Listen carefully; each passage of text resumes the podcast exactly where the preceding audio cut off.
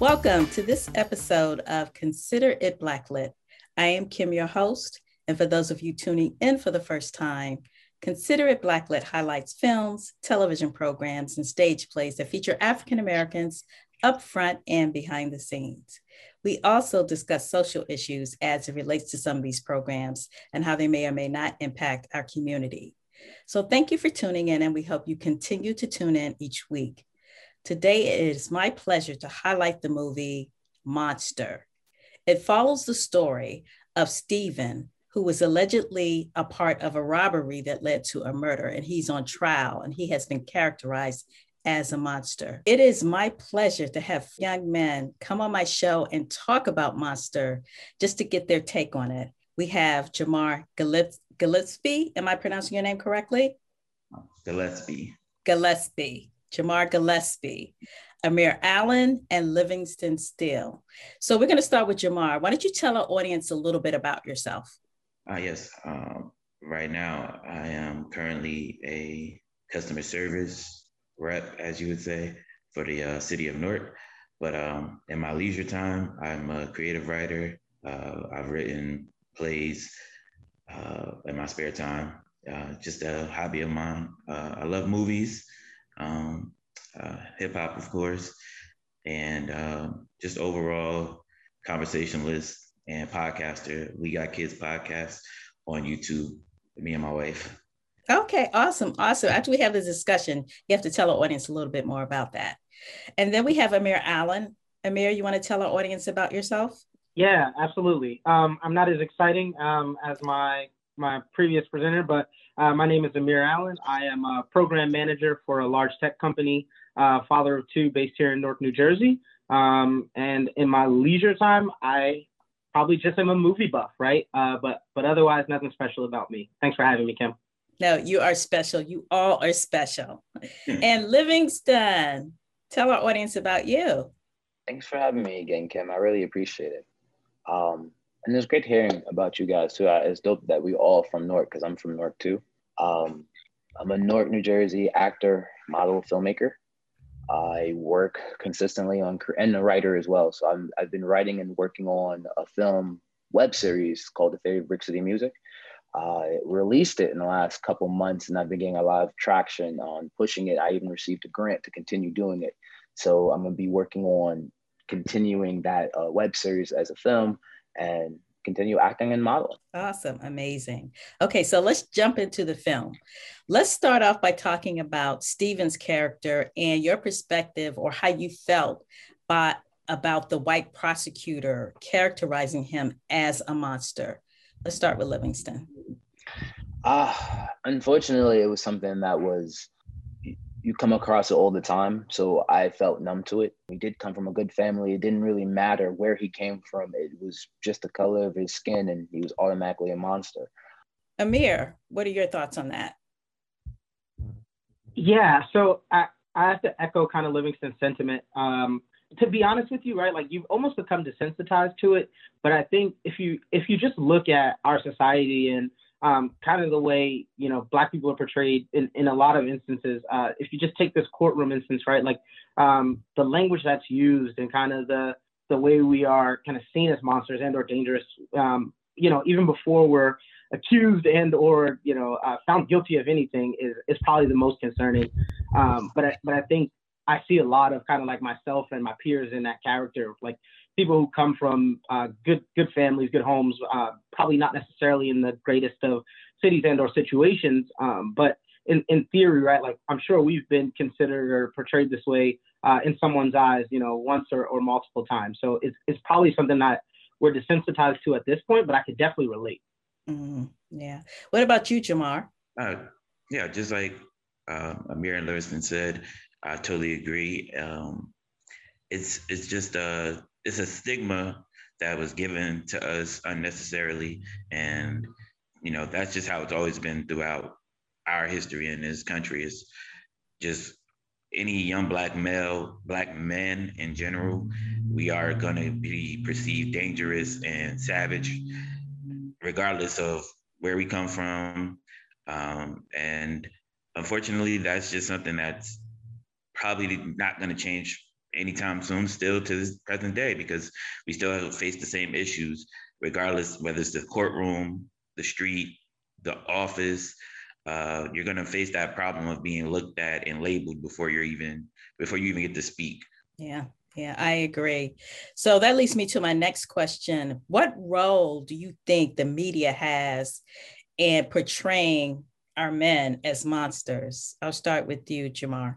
Well, uh, me being a history buff, uh, so I know from things that I've read and um, the way I was raised, my father and my grandfathers on both sides, my mother's father and my father's father, they always told me, you know, the stories that they went through as youngsters and growing up and how, you know, the media has always been used as propaganda against black men and even black women, you know, black people in general in our society, uh, whether it's newspaper, whether it's uh, TV now, radio, um, just like in the time, in the era when I'm pretty sure the movie was based, it's more modernized now, but in the book, which the movie was based off, this was like the early 90s.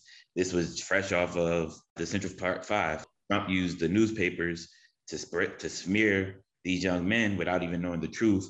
And um, you know, it's just sad that mm-hmm. we we grow up with this. Our parents grew up with this. Our grandparents. This is something that's been throughout our existence in this country. Once again, because whatever form of media has always played into that portrayal of fear. We have to fear these black people. We have to fear this black man. We don't know what they're capable of. This negative narrative has been put on us unnecessarily, and it's what sells papers. It's what sells radio. It's what sells TV shows. Amir, what do you think about media's role in portraying our our men as monsters?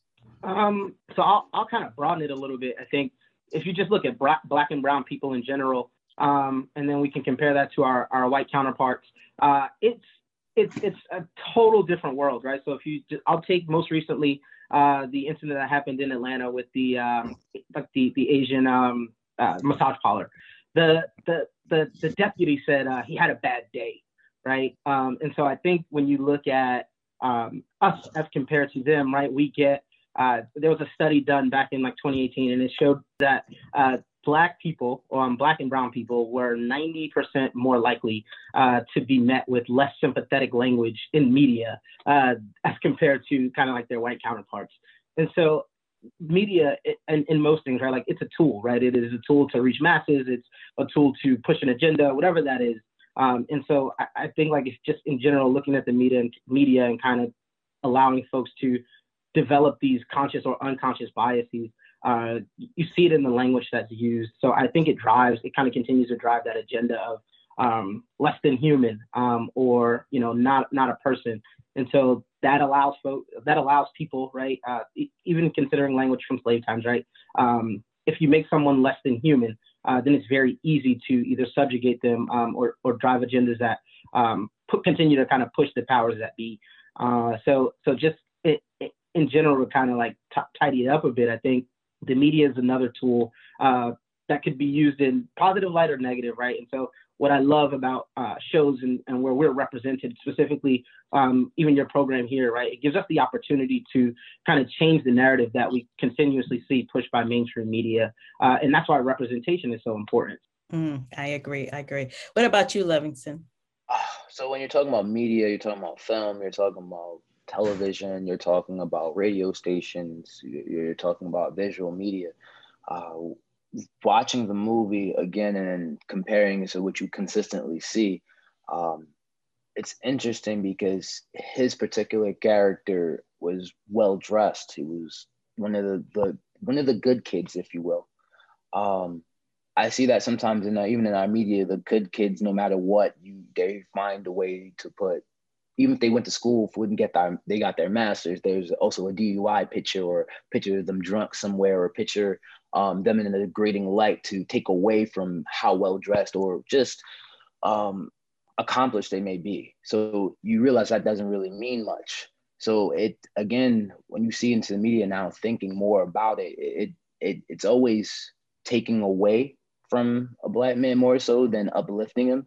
Um, if I was to think now, as you talk about Central Park, and now talking about what last year, 2020, with the the, the man that was walking a, a dog, the bird watcher, um, and the woman actually called the cops on him.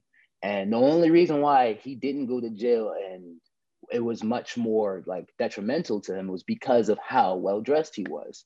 Um, and I mean by that he he was in multiple different um, societies. He, I, I, believe he was Greek. I believe he had multiple different types of degrees from Harvard. Um, and in this day and age, because everything of social media we can see, um, that was able to me, in my opinion, was able to save him. But at the same token, if it wasn't him, if that was another kid, just like in Monster, if that was an, any other person who didn't have um, the people that low kind of in that sense cared about him or was able to show that ability of him, how many other kids was able that it wouldn't have ended the way it ended in a in a positive light. I agree. Let's talk a little bit about the characters in the movie. Uh, ASAP Rocky. Am I saying his name? I mean, he has the dollar signs in it. It's called ASAP ASAP Rocky. You yeah, know, I, I'm, oh, I'm like I don't know. Anyway, uh, he played the character of King. Uh, the person that Stephen kind of gravitated towards and kind of influenced him. Tell us what you thought about his character. Let's start with Amir this time. Um, so this this is funny actually because I, I, I would consider King like a good dude, right? Like if, if I was just talking about it, uh, kind of with my friends, I would be like, King's just a good dude, right? Um, but he presents that like dichotomy of like a, a, a good dude who's probably not necessarily in the best situation, um, and so he kind of becomes a product of of you know where his environment is and what he needs to do to survive. Um, but like like even just looking in the movie, I'm like, man, this is like he's a kid that's from the neighborhood, but like he's not really from the neighborhood. And King is a guy who's like he's like really from here. Uh, is how I would describe it. And so their you know their relationship is one. He's like presenting Stephen with kind of like this is what my reality is. You know, you walk up and down this street all the time and like you see this guy sitting on the corner like like why does he want to sit there um, and so he starts to challenge i think what's interesting is king's character challenges what Steven's reality is um, same neighborhood, totally different worlds. Uh, so I say he's a good dude, uh, partly because I'm like, you know, he he gave him, he's like, this is what the real world looks like outside of kind of your lens, right? And it's awesome because it's a movie and everything is perspective. Also, being like a history major, uh, perspective really tells a story. So King's like perspective um, is something that you start to see change the way Stephen films or kind of like looks at things. I didn't think he was the the worst character. I think he's like he's like an anti-hero, right? Like he's not really a hero, but he's not a he's not a villain, if that makes sense. Yeah, um, yeah. He, he, serves a purpose, and he's you know he's a uh, a representation of you know a ton of people out there who aren't necessarily bad people. They're just products of of their environments in some cases. Wow, that's an interesting interesting perspective. What about you, Jamar? What's your thoughts on the King character? Uh, well, first, I would like to say um, ASAP Rocky played that part perfectly. Um, a lot of people probably would expect him to be more of the like, uh, you know, because he's very fashionable, he's very relatable to the other side of our culture that's accepted by other people, other, you know, I don't want to say just white people, but other people, especially in the fashion world. So his character probably scared some people like, oh wow, I would never think that ASAP Rocky could take it to that place. But understand that where he's from, we interact with those people every day. So in Steven's case, like like Amir said, Steven's not from that world, even though they're from the same neighborhood. So he didn't expect that character switch to happen. But you know, for a guy like me, and I could even I, I know for sure Mir and Livingston probably seen this before. Like we know that guy personally, so it is like the anti-hero thing. Like it's like, dang, like you're not a bad guy. I know you're not a bad guy, but the circumstances that you're in causes you to switch on me for a moment. It might not even be because of necessarily you yourself, but the situation you're in, you have to be like, okay, I'm gonna do this with my boy. So at the end of the day, you supposed to be my boy. You can help me out. I'm not going. To It ain't gonna hurt you. I'm not telling you to rob nobody with me, but I'm just telling you to, you know, do me this favor real quick. Livingston. King isn't a bad person. He is doing what he has to do to survive, but the only way he knows because of his environment. But when you go to a wider spectrum, that's where it becomes very um uncomfortable particularly for me or for I, I assume for most black people that could identify because another person that's not from our neighborhood or not from this um, understanding would just assume that he was a bad person. He should be written off. And he should. He was, it was good that he went to jail and felt no remorse. And I felt remorse for everybody in the whole movie because this is like you you knew every single person that there was something in their lives that led them to that point that was unfortunate and unfair um, particularly as a black person. So, like, is King a bad person? Nah, it's it's it's it's complicated. Mm-hmm. so, with that, those points being made, what was your feeling about Bobo's character? Uh, ah, Bobo. Um, you knew that kid. I knew that kid. Um, you knew that kid that just messed with people for no reason, and again, a product of his environment. Like he doesn't know any better. He, to you, really, you're uh, you don't. He doesn't even understand how you think. Um, but that's not his fault. How everything turned out and how his character even played the part, it, it it's unfortunate, but it's just it, it's a it's a product of your environment and um, that's all i can say with with bobo okay very nicely said what about you jamar what you think about bobo yeah same sentiment i don't paint him as a, a villain you know like he's just that guy like he's the guy that he is who he is like his demeanor is exactly who his character is there's no you know it's no art to it it's what you see is what you get you know what i mean it's mm-hmm. like you want a bodyguard? Here's your bodyguard. You want a killer? Here's your killer. It's not like he's not the guy that you're looking to for substance to a degree. You know what I'm saying? You're not gonna call Bobo and go, "Hey, Bobo, let's talk about world peace." You know, like let's talk about you know how to how to cure uh, AIDS or you know let's let's figure out how to get the community together, brother. Like no, that's Bobo is that guy that you know you're calling Bobo for one reason and one reason only. It's that interaction is very minimal at best. Yeah. yeah. I see you over there laughing, Amir. What your what do you think about Bobo? so, uh, I'm, I'm laughing because I, I I think I, I think they hit the nail on the head. Uh, he is what he is, right? Like, um, I, I think what's what's funny is like even you can see in the courtroom the relationship between him and King, who's supposed to be his cousin. He's like, listen, we we were cousins before, and like now we just are what we are. Um, so I, I just thought it was funny that like you know I I'll personally say you guys may know that dude. I don't necessarily know that dude because I probably avoid him, but yeah, I, I, clearly, clearly he exists. They exist. I don't. I don't want to pull any cards, but okay, Amir. okay, no, no, we're not giving up people's dirt today. I felt like this film touched on a lot of emotions for me. I mean, you know, from the parents and their frustration of not being able to do more for their son, um, from him being really a good kid, being in the wrong place.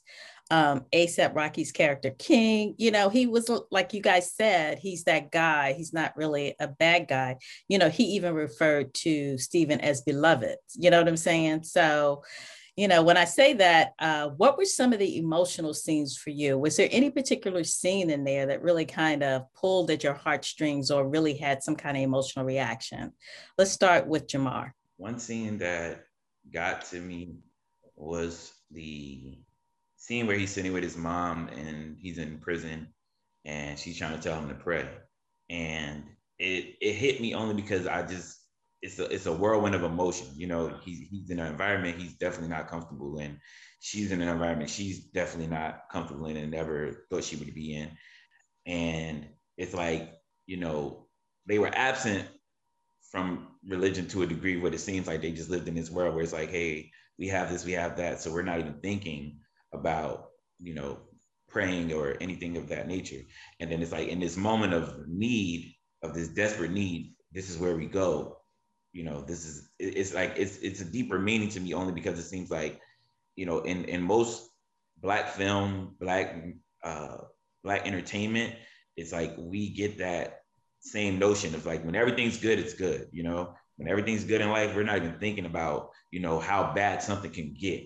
And then it's like when it's at the very very end we're hanging on by the thinnest thread we go to god and go you know please help me, you know? So it hit me like, wow, like, you know, how many times have I neglected my own spirituality because everything's good, you know what I'm saying? And and hopefully, you know, I don't do this to my own child. Like if I'm gonna be a spiritual person, I want my child to grow into their spirituality as well and don't just seek spirituality or a connection to your spirituality when it's just so bad. You know, let's let's try to keep this in perspective at all times that you know that healing is there for you if you need it wow amir what about you What scene really kind of had you emotional?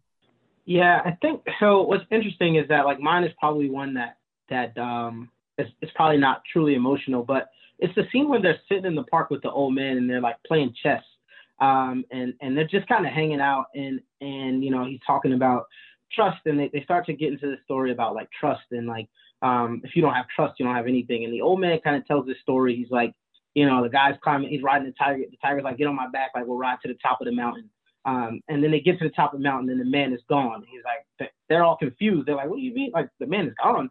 He's like, yeah, the tiger ate him, right? And I think it's it's it's kind of that story of like, you know, there's like, yeah, if you don't have trust, you don't have anything. But like in some things, it's just it's just people's nature.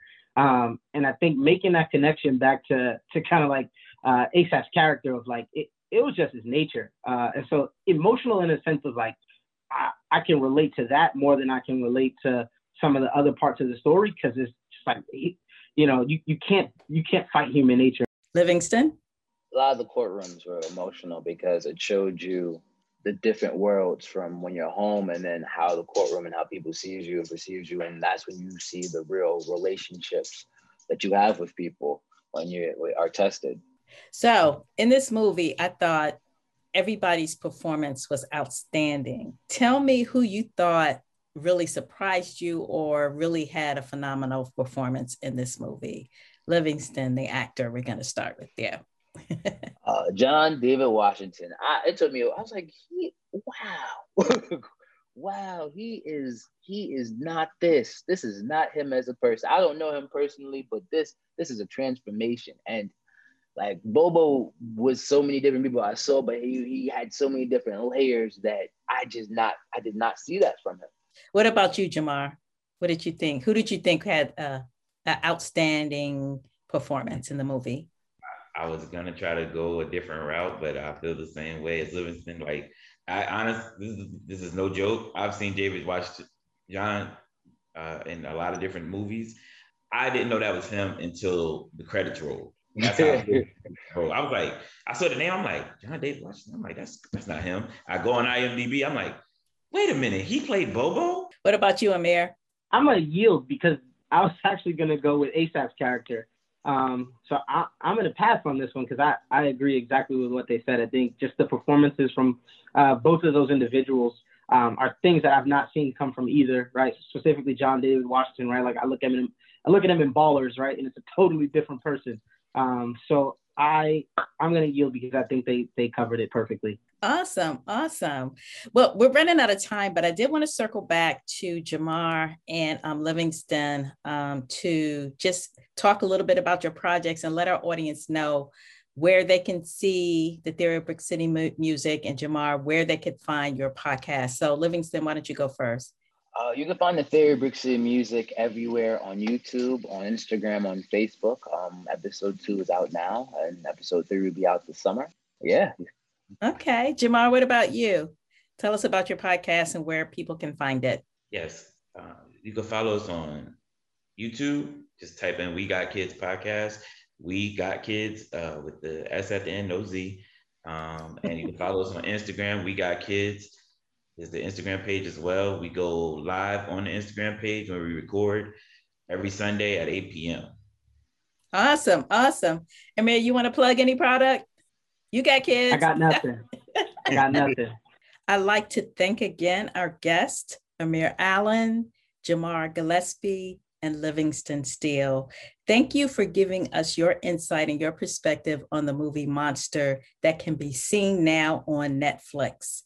Thank you, audience, for tuning in. And until next week, consider yourself blacklit.